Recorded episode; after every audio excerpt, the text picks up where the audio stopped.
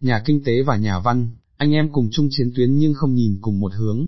Nhà kinh tế và nhà văn, người nào mới là người phản ánh tốt nhất thực trạng kinh tế. Nếu dựa vào số chuyên gia được chọn phát biểu trên báo chí hay truyền hình để đưa ra đánh giá, thì có vẻ như diễn ngôn kinh tế về những cách biểu trưng thế giới tỏ ra áp đảo hơn.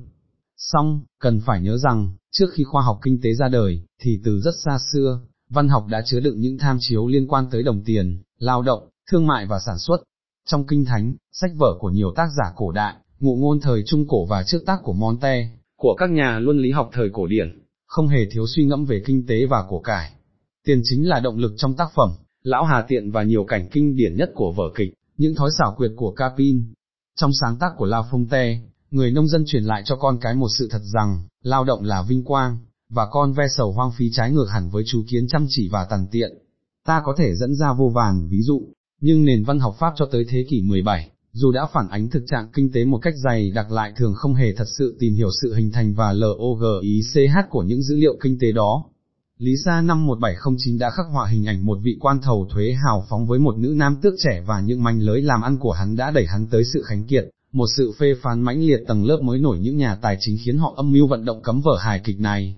Nhưng trên hết, ở những bước khởi đầu của chủ nghĩa tư bản đã thấy manh nha kinh tế học như một bộ môn và cùng lúc, hình thành nên tiểu thuyết hiện đại. Trên thực tế, hai diễn ngôn này có rất nhiều điểm chung.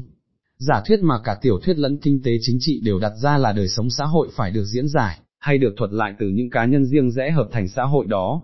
Cũng như kinh tế học, tiểu thuyết trình diễn các cá nhân bình thường, những nhà tư sản đơn thuần, thậm chí cả những người vô sản đang cố cải thiện đời sống. Sự ràng buộc kinh tế mà cho đến lúc bấy giờ phần lớn các nhân vật anh hùng không bị vướng bận, bắt đầu xuất hiện. Đặc biệt, tiểu thuyết Robinson Crusoe của Daniel phó xuất bản năm 1719 biểu trưng cho hệ ý mới này. Các nhà kinh tế đã không lầm khi rút ra từ nhân vật Robinson một hình mẫu cho bộ môn của họ, như Lepin nhôn nhắc tới trong số báo này. Đối với các nhà văn của thế kỷ 19, những người băn khoăn đi tìm một hình ảnh chân xác của xã hội đương thời, thì sự nhận thức về thực trạng kinh tế và các cơ chế hậu thuẫn cho nó trở thành điều thiết yếu hiển nhiên. Các tác phẩm của ban giác có đầy dãy chi tiết liên quan tới kinh tế và tài chính. Trong cuốn Những vinh nhục của Shizabi Zotu, chẳng hạn, tác giả mô tả kỹ lưỡng quá trình làm giàu của kẻ buôn nước hoa, và cảnh phá sản do đầu cơ sai lầm. Zola tự nhận mình là người kế thừa ban giác, đúng như Julia Defendini nhấn mạnh và đối chiếu thông điệp phê phán trong các tiểu thuyết của ông với thông điệp lý thuyết của các nhà kinh tế cổ điển không chỉ có tiểu thuyết hiện thực mới phản ánh nền kinh tế, rất nhiều thể loại văn học khác cũng tham gia, tiểu thuyết đen chẳng hạn. Trong một bài viết khá riêng tư, Dominic Manotti đã giải thích là công việc điều tra và thu thập tài liệu chuyên sâu về các giai đoạn đặc biệt của thời sự kinh tế được dùng làm cơ sở cho các câu chuyện của bà như thế nào.